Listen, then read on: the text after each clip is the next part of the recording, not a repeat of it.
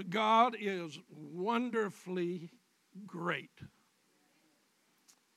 And what I want to talk about today is creating an atmosphere for unwavering belief. Now, obviously, as Adrian said, we're not really creating an atmosphere for God. We are, however, creating an atmosphere in which it is easier for us to believe what God has said. Anytime atmosphere changes, it's for us, God is atmosphere. If you read the scriptures from the beginning all the way to the end, everywhere God is, especially in the Old Testament presentations of how he presented himself to Moses, his atmosphere was lightning and thunder. He, in his presence, scorched the top of a mountain when he came to sit and talk with Moses. He is atmosphere in every way, and anytime we're in his presence, we are in his atmosphere. So when you and I talk about creating atmosphere, I want to talk about us learning how to create an atmosphere of unwavering belief. Any of you ever waver in your believing? When we ran into all of these things uh, over a month ago now with Josh, we ran into a time when we were challenged in what we believed. Around the world, there were thousands of people praying. Thousands of people. I'm not exaggerating when I say tens of thousands of people. Andrew Wommack called Carrie one day, encouraged her, and said, Listen, we're praying, we're believing. Others of, of notoriety around the world called said, We're praying and we're believing. She got texts from Switzerland. She got texts from Australia. In all that they're going through in some of these countries, she got texts of people saying, We're believing. And they continued to believe, and we continued to believe. I believed right up to the day we had the funeral and I even spoke to the casket and said, You can bust open any time and let him out. now, I didn't make a loud declaration of that, but I did speak to that. His dad believed even up to the time at the cemetery. Even though we had had the message from Mother um, Bowen, Bowen uh, from out in the Carolinas, who is a tremendous man of faith and a solid man of the word. And we continued to believe, and then God and Josh had their way. What surprised me, though, was the way many people responded on Facebook and in text, chiding and chastising, saying we gave up, and all kinds of other kind of junk trying to discourage and trying to dissuade. Well this past week we were praying for sam here. Sam had been rushed up to st louis. Sam was having an extremely difficult time our brother sam. But here he is and god's working on his life so we believe now in the book you know, this is a wonderful book. So I say in the book, you can say in the Bible, it, it's the same thing. In chapter 9 of Mark, we find a story in verse 14. Jesus, and when he came to the disciples, he saw a great multitude around them and scribes disputing with him. Immediately, when they saw him, and all the people were greatly amazed and running to him, greeted him. And he asked the scribes, What are you discussing with them? And one of the crowd answered and said, Teacher, I brought you my son who was a, has a mute spirit. Wherever it seizes him, it throws him down. He foams at the mouth, gnashes his teeth, and becomes rigid. So I spoke to your disciples that they should cast it out, but they could not. And he answered him and said, O faithless generation. How long shall I be with you? How long shall I bear, tolerate, or put up with you? Then he said, Bring him to me. Then they brought him to Jesus. And when he saw him, immediately the spirit, the demon, convulsed him. He fell on the ground, wallowed, foaming at the mouth. So Jesus asked the Father, How long has this been happening to him? And he said, From childhood. Now, I want you to get a picture, okay? It's a young man, it's not a child. It's a young man. He's laying on the ground, growling, foaming at the mouth, convulsing in all different manners. He's going through all this stuff. And Jesus looks over to dad in our vernacular. How long has this been going on?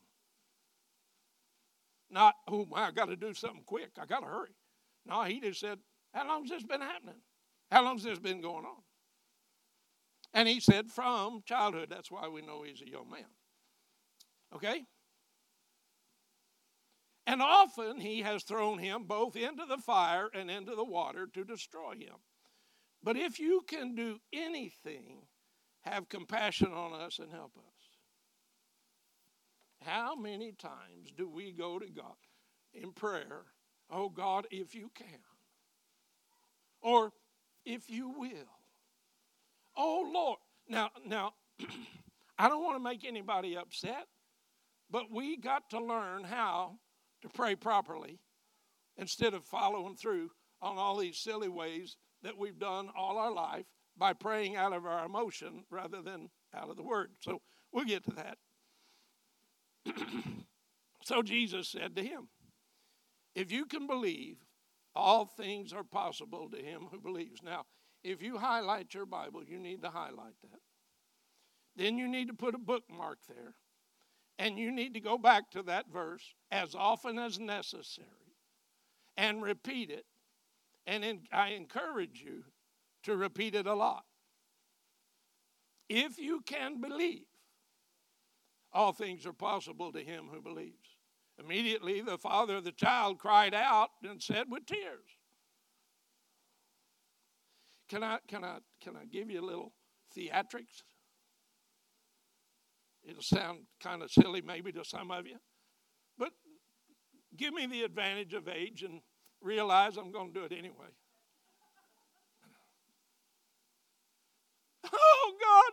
Oh, Jesus. Jesus. Jesus. Does that sound familiar to anybody? Jesus, I believe. I think. I think I believe. I'm pretty sure I believe. Well, maybe I do.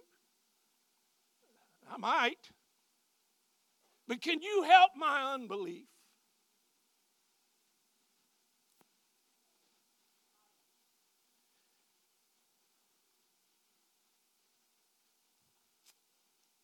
Can you help my unbelief?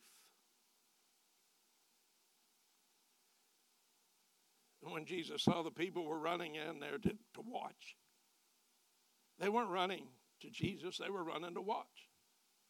You know how when an accident happens on the highway and suddenly everybody stops to watch and ties up the traffic? And they call them gander necks, the police do. Because they've got to see what's going on. People want to see what's going on. Good or bad, they want to see what's going on. What's odd is that people want to see more of what's going on in the bad than they do the good. So when he saw him, he rebuked the unclean spirit, said to it, Deaf and dumb spirit, I command you come out of him and enter him no more. And the spirit cried out, convulsed him greatly and came out of him. And he became as one dead. So the judges, you know, every voice raised against you in judgment, the judges decided he dead because he looked like he was dead. He acted like he was dead, so they all determined he's dead. So Jesus took him by the hand, lifted him up, and he arose when he had come into the and, and he arose. So he gave him to his dad, and the dad and him took off. They go into a house, they go to talking. Now this is me, I'm not quoting the scripture anymore. And they said, What in the world went on there? Why in the world? Why could we not get that done? Now, we've been in these cities, we've seen people healed, we've seen all kinds of demons cast out. We even came back to you and we were celebrating how this all happened. And now here this dude is, and we couldn't do anything. What, what happened? And Jesus said, Well, this kind doesn't come but by fasting and prayer. So let me ask you something about that statement. Where did Jesus pray in that statement? Yeah. This lady over here said he didn't. Because he didn't. Why? Because he had already been praying. Fasting and prayer brings you closer to an understanding of God's will and brings you more relevant information from the Holy Spirit than what your daily activities block out.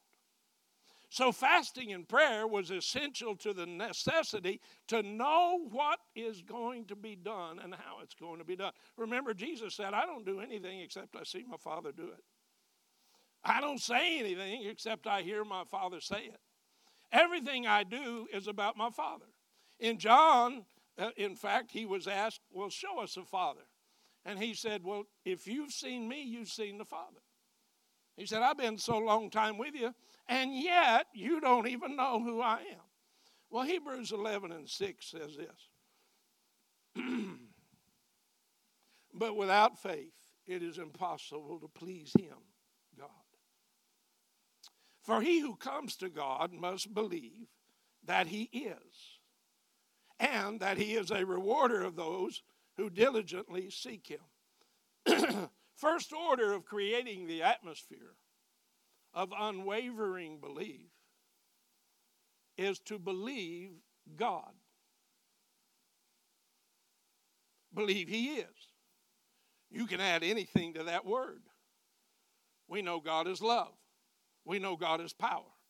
We know He's omnipresent, omniscient, uh, omnipotent.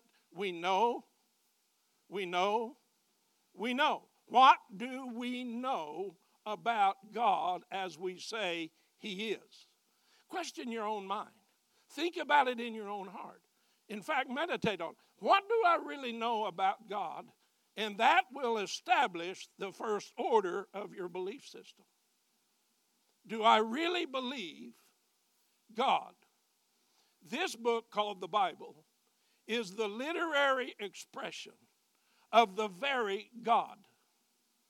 From Genesis to Revelations 22, the last verse, this describes his will, his ways, and it gives us a demonstrative letter of his acts.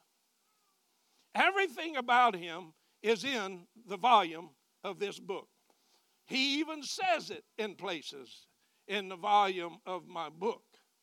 Now, then, so our first order is to believe that He is, that He is God, that he is awe and wonderful, that he is glorious, and that he is. 1 Peter 1 13 through 16 says something very, very interesting for you and I if we can get hold of it. And it tells us basically in 13 Therefore, gird up the loins of your mind. Be sober, Rest your hope fully upon the grace that is to be brought to you at the revelation of Jesus Christ. As obedient children, not conforming yourselves to the former lusts as in your ignorance, but as he who called you is holy, you also be holy in all your conduct because it is written, Be holy, for I am holy. So, what is he telling you and I? He says, Be obedient. So, we believe that he is, then we're obedient to his word. Jesus said, You say you believe, and yet you don't do what I command. You say you believe, and yet you're not acting like I said to act. You declare your belief, and yet your actions are giving away the fact. You're wavering in your belief. So we have to understand it is our point of God's purpose that we will be obedient to His word. So let's look at what has been said in His word over the last several weeks. Tim Woodson came. I've known Tim a long time. And Tim brought probably one of the best messages I've ever heard out of him, other than when he's prophesying. Because that's God speaking and not Tim. So, but even in that, God was using Tim to stir us to an understanding of it's time to get passionate about God in everything, in all that He is. Get passionate about Him. He stirred us with that. He talked about that. He encouraged us with it. Then along comes Tim Gidley. And I've known Tim almost as long as I've known the other Tim. I knew him when he was a bus driver who would unload the, the drums and the sound systems and set it all up for Donnie and, and Reba. And, and they would come to the church. I knew him when they, they drove a, a van and went from a van to a luxury bus. And I know Tim in his obedience and in his calling, even then. See, Tim was obedient, Tim Gidley was obedient to his calling to serve while God was building him to minister. He could sing back then, but he never got the chance much. Then, over time, as Donnie and Reba would work with him, they would give him opportunity to sing, and it was tremendous. But he was learning and obedience. And he learned obedience through serving. Now, I know that's a word not really popular when it comes to preachers because usually when we're talking about uh, serving, we're about to ask you to clean the restroom or straighten out the kitchen or do something else. we might even ask you to take care of the nursery. We might even come along and say, hey, how about helping Miss Noel with the children's ministry? Or whatever. But you see, in obedience, we gain obedience by learning to serve in this life. Well, I want to serve Jesus. Well, good. I just named some of the places. We used to, one of my elders decided to buy a big barbecue cooker.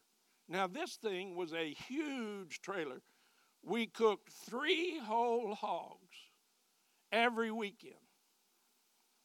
We'd have them butchered and split. We'd put them up in this cooker, and it would cook for like however many hours. I don't know. I wasn't a cook. All I did was go pick up the porkers and bring them out there, and we'd throw them on that big old thing, and they'd cook them, and then they'd serve. So we had guys that wanted to be in ministry. Guess what they got to do? They got to watch the cooker at night.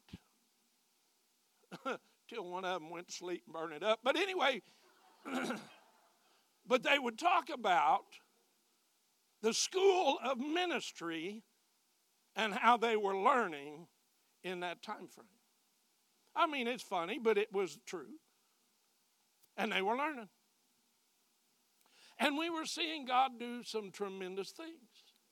And we watched over the years, and I continue to watch on what is happening in obedience. So Tim comes, Tim Gidley, and he starts talking about faith. Well, faith is another term that we understand about believing. But the word belief that I'm talking about today, let me, let me just give you a quick definition of this thing. Belief, confidence, trust. That's what, that which we accept as true, our convictions. So, wavering is to fluctuate in opinion, to fluctuate in allegiance or to fluctuate in direction. So, an unwavering belief is one who ceases to fluctuate in the opinion or the allegiance to God because we have great confidence and trust and we accept as true every word in the book. Now, the Bible tells us to try the spirits, however, to see if they're of God. We're even told to test the prophets in this life. Okay?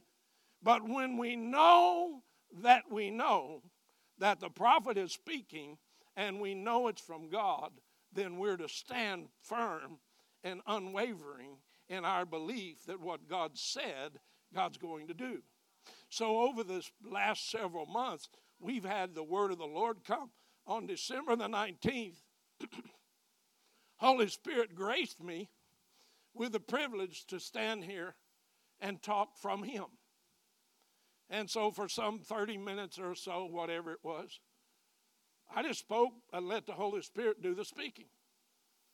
And He told us in that time, in the latter part of that message that He gave us, that He wanted you and I to begin to understand our position as Christ in us, to walk as royalty, to walk in that place of a royal priesthood. And last Sunday, or so, whenever it was, the Lord began to speak to me about that. And I want to give you something because when we hear people talk about let's walk as royalty, if we don't keep us under the blood, if we don't keep us under humility, and if we don't keep us under subjection, to walk as royalty for us is everybody look at me. But real royalty walks as a servant. Real royalty walks with the understanding that when I'm walking, I'm walking, now listen, please listen. I'm walking with the authority to do something about the problem. Royalty of that type walks through humanity with an understanding whatever problem I face, God has given me the answer and empowered me to bring the victory. So when I'm walking as royalty in this life, I'm walking with an understanding, eyes wide open, watching, looking, and listening for the Holy Spirit to guide and direct, just like Jesus did, to have compassion on those who need compassion, to bring a strong word to those who need a strong word and to bring deliverance to everyone who is captive. The scripture says in Acts how God anointed Jesus of Nazareth, who went around doing good and healing all who were oppressed of the devil. So when we say that, I speak the name of Jesus over fear and all anxiety, over depression. You have the power within you by the Holy Spirit to speak in Jesus' name and break depression and bring victory over every person. now, how do we do that? Well, it's in the scripture. You've got to study the word in order to be approved. So, Peter says, we've got to be obedient. The word of God has said things he's going to do in us, that this is a house of healing, that this is a house of his glory, that this is a house of his goodness, that this is a place where we'll see tremendous things. We, we had the message from Ken Henry about the light scrolls. You know what light scrolls are? They're scroll. They're the word of God coming out of heaven to each person who will receive it. The message from the Holy Spirit for you at that moment. Light being understanding. All right, let's go on. Hebrews 10 23. Let us hold fast the confession of our hope without wavering, for he who promised is faithful. Let us hold fast our confession. So we're to believe that He is, we're to be obedient to His word, and we're to hold fast to our confession. Over the last two months, we've been challenged greatly to hold fast to our confession. And we were in times past, we've been that way over and over throughout our lives. When our son in law had cancer, she and I ended up at the hospital at the same time. Oddly, at the same time he was going to die, we ended up in the hospital together. Separate rooms, obviously. And we couldn't do a thing. We had been praying and believing, and we still believed while in the hospital when he died. We got a, a nurse came in and handed me the phone so my daughter could tell me her husband just went to be with Jesus. Yet, we held firm to our confession. Heather told the funeral director when he took him to the, uh, the place, and she said, Be sure you leave the door unlocked. She said, Dad, I know it was stupid, because if he gets up, locked doors are not going to be a problem. But I just thought, she knew the guy, so she, I just thought, well, that's what I'm going to tell him. Be sure and leave the door unlocked because I'm believing God to raise him up. And yet, we had his funeral. However, we didn't quit in our believing for our confession. So last April, when I died in a chair in church, not this church, but in church, Sherry hollers out, Help me. Somebody runs and gets Kent, Pastor Kent. Huh? Josh runs and gets Pastor Kent. He comes down there. I don't know any of this, obviously. I'm gone. Or at least I'm conked out. They said I was dead, so I have to believe them. And they being a, a paramedic and a ICU nurse and a cardiac nurse all said I was dead. But they prayed, and I'm not dead anymore. You see, do not lose your confession. Whatever the circumstance, whatever is going on, hold fast to every promise. I like it. We used to sing the chorus Every promise in the book is mine, every chapter, every verse, every line. I am trusting in His love divine. Because every promise in the book is mine. Hold fast to your confession, Psalms 119 27. The psalmist says, Make me understand the way of your precepts. So shall I meditate on your wonderful works. Philippians 4 and 8. Think weigh, and take account of. Finally, brethren, whatever things are true, whatever things are noble, whatever things are just, whatever things, whatsoever things are pure, whatever things are lovely, whatever things are of good report. If there is any virtue and if there is anything praiseworthy, think on these things. Meditate on them, think on them, take an accounting of them. Is this really what I'm thinking? Let's talk about Jesus. Let's change our, let's talk Jesus. Man, I'm glad you said that. I, am going to wait on you to preach that fully. Won't be long, okay? Because I've been talking to somebody. It won't be long. And you're going to preach that. But let's talk Jesus. If we're going to hold fast, we're going to believe that He is, we're going to be obedient to His word, we're going to talk about Him, we're going to think about Him, we're going to meditate on Him, we're going to concentrate on Him, we're going to give ourselves wholly to Him, we are going to make Jesus preeminent in this house. Programs are not preeminent. Worship music is not preeminent. Nothing in this house is preeminent above God. That would be Father, Son, and Holy Spirit. So as He moves, we move. What He says, we say. What He does, we do. in this house, at this moment, we talk Jesus talk. We believe in Jesus. We talk about His glory, His grace, His power, His spirit. After all, what did He tell us in that time back in December?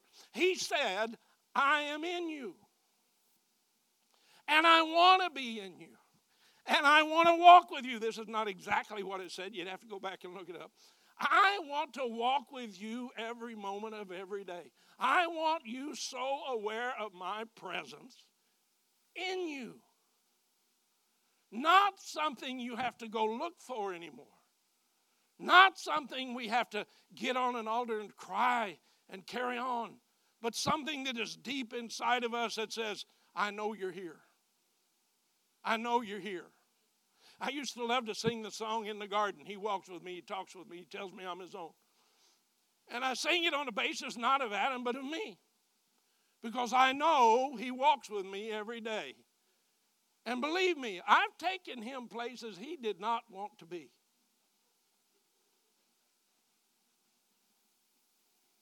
In a bar in Springfield, Illinois, I heard Holy Spirit say, What are we doing here?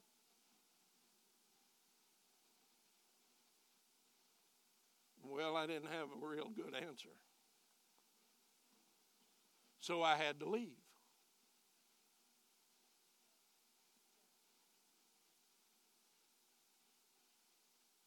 He's with us. But you see, I had been taught that if I went there, he wouldn't be with me. So you can imagine the conviction and the confusion when I suddenly hear his voice now, you may not believe it, and I don't care whether you do or not. I lived it. I heard it audibly. And I was with a whole bunch of guys, and not one of them heard anything, but I did. Just as clear, I looked around to see which one of them was talking. Because he is with us. If you've ever asked him to be with you, he hasn't left you, nor will he ever leave you. You can die in your sin, but you'll do it all the time. He's right there ready to take your hand and bring you out of it. We're going to talk Jesus on the basis of we are going to build a mighty, mighty atmosphere of unwavering belief. We are no longer going to fluctuate in our opinion. No longer are we going to fluctuate in our allegiance. It's God or nothing. It's His power or nothing. It's His Spirit or nothing. We are going to move, operate, and act in and through Him. He made known His will by the book. He made known His way. In John 3 16 and 17, we most all of us can quote that, and I'm hurrying. In, in that portion of Scripture, for God so loved the world. All right, so we've got an established fact. He is the lover of mankind but he also is the lover of this planet. I believe that. He made it. He thinks it's beautiful. He's not real happy as some of our ignorance, but he thinks his creation is beautiful. That he gave. First order is he, he gave. He loved us so much that he gave himself, his only begotten Son. And he established a fact in that one verse whosoever believes in him. Are you a whosoever? You better ask yourself that really. Am I really one of them whosoevers? It's like the comedian said his mama would have him standing by him in church and they'd sing Amazing Grace. And they'd, and they'd sing the part that saved a wretch like me. And Sinbad said he'd look up, he was a little boy, and he'd look up at Mama, Mama, am I a wretch? She said, You sure are.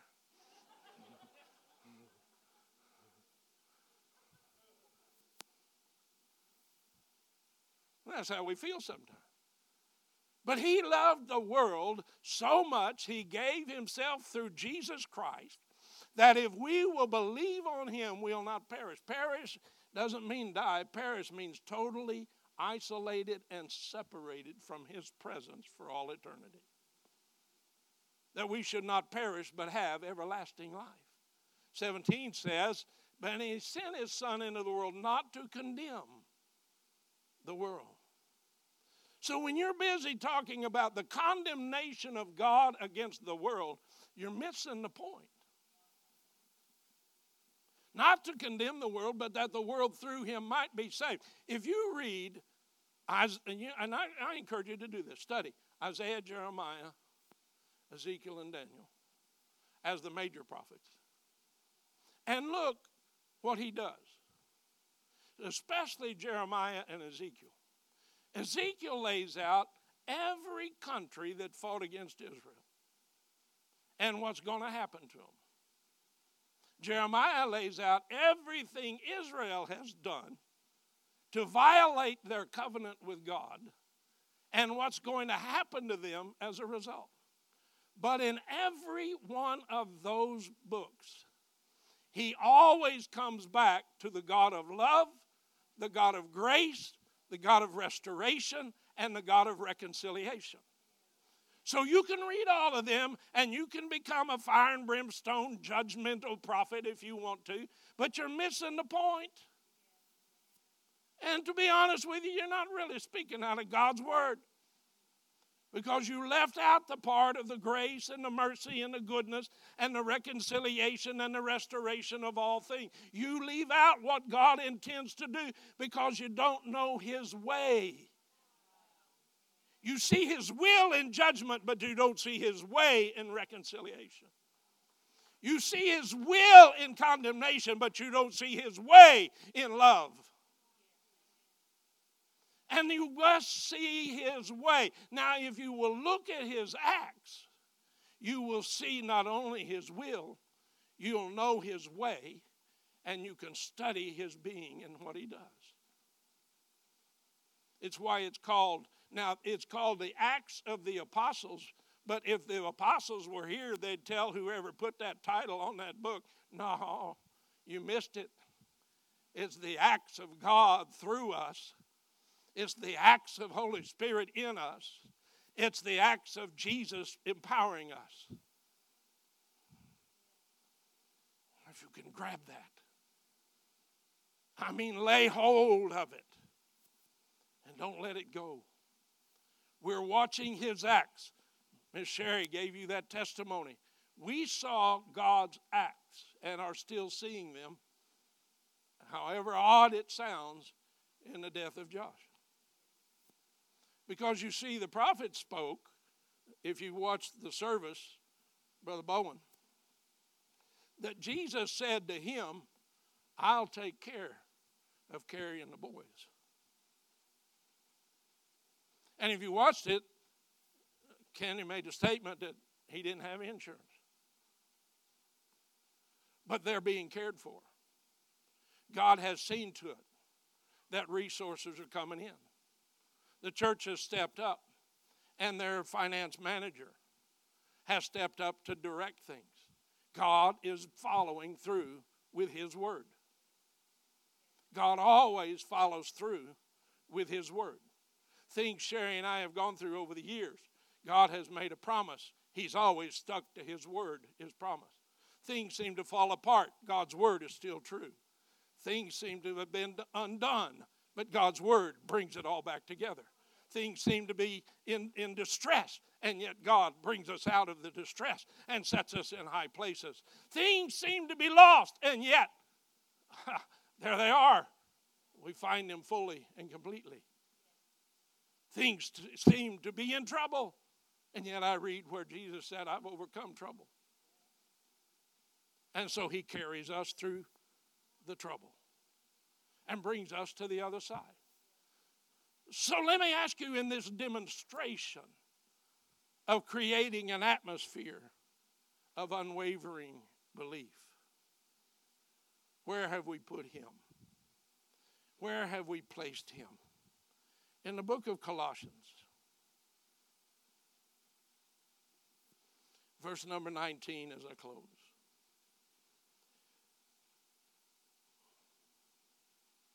For it pleased the Father that in him all the fullness should dwell. That is, Father, Son, and Holy Spirit. And by him to reconcile all things to himself. Not just people. Look at this. All things. To reconcile all things to himself. By him, whether things on earth or things in heaven, having made peace through the blood of his cross. Peace being peace between us and God. When Jesus finished the work, when he said it's finished on Calvary's tree, and they took him down and they put him in the tomb. When he said it is finished, the enmity, the division, the separation of you and God the Father was taken care of because at that time the Bible says the veil was rent in two from the top down, meaning God Himself said, No longer will I tolerate a division between me and my creation. His love for you rent a veil that would had been forever a problem. Man could never get close to God beyond the just bringing a sacrifice and letting the priest bring it. But now he's opened it up and he said, Come unto me all. Come all, all of you. Don't worry about it. Come, come, come. He said, There's no division anymore, there's no separation. You can come to me. It doesn't matter what you've done. I visited with uh, murderers in prison and they've come to Jesus. I've been with rapists and they've come to Jesus. I've been with the homosexuals who came to Jesus and God set them free. I've been with children, little children, in mental institutions and watched Jesus set them free. I've walked through this life long enough to know that He is faithful in everything He has said.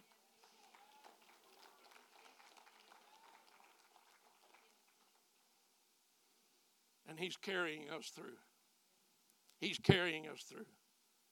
And you, you, who once were alienated and enemies in your mind by wicked works, yet now he has reconciled. Anybody in here ever been an enemy of God with the wickedness of our minds? Well, one honest man. There's a few more now barely creeping up. Isn't it interesting? If I'm talking to you about how many of you believe in healing, how many of you going to be honest about That's all right. He knows anyway. That's the thing about God. You can't hide. You just can't hide. I thought I could hide. I couldn't. He was there all the time. In the body of his flesh, he has reconciled us in the body of his flesh through death to present you holy and blameless and above reproach in his sight. and above reproach in his sight. So, those of you who are still walking around, letting your mind bring shame upon you, shame off of you. How many times people say, shame on you? Growing up, I'd do enough. Mom would say, shame on you. I learned to say, shame off of you. I'm not going to pay shame on you anymore. It's shame off of you. He took our shame, He took it off, He removed it from us. We no longer come into His sight, which is all the time, with reproach. If indeed you continue in the faith, yeah, there's that if word, grounded and steadfast and are not moved away from the hope, unwavering. Not moved away from the hope of the gospel which you heard, which was preached to every creature under heaven, of which I, Paul, became a minister. Do you see what Paul said there? The gospel, which is preached to every creature under heaven. This gospel of the kingdom shall be preached throughout the world, then shall the end come. We are at that moment. We are at that time. I have friends who are still going into jungle regions looking for unreached people groups. And even today, they're still finding them, especially in South America. But they're receiving Jesus at a rapid pace. Pastor gave us a testimony Wednesday night about the Mormons out in Utah in this one particular area. And they're coming in, and like a group of 50 or more, I don't remember. I, I, was, I wasn't privy to the story in the beginning. But they all gave their hearts to Jesus. And they're coming from all over. Right now in Afghanistan, people are having experiences with Jesus walking into their houses. And they're coming to Christ in, the, in huge numbers. They're coming to Jesus in Muslim countries, right and left. They're coming to Jesus. You can't imagine how many thousands come to Jesus every day in China in the underground churches. Everywhere Jesus is being preached, people are coming to him. Everywhere, as Adrian said, they pray and ask Holy Spirit, where do we go to meet today? And he guides them and they walk right into it with the glory. I had a friend who got the set up like you were talking about. One of the team sent him a text on the phone, said, The Bibles are here. Here's where you meet me.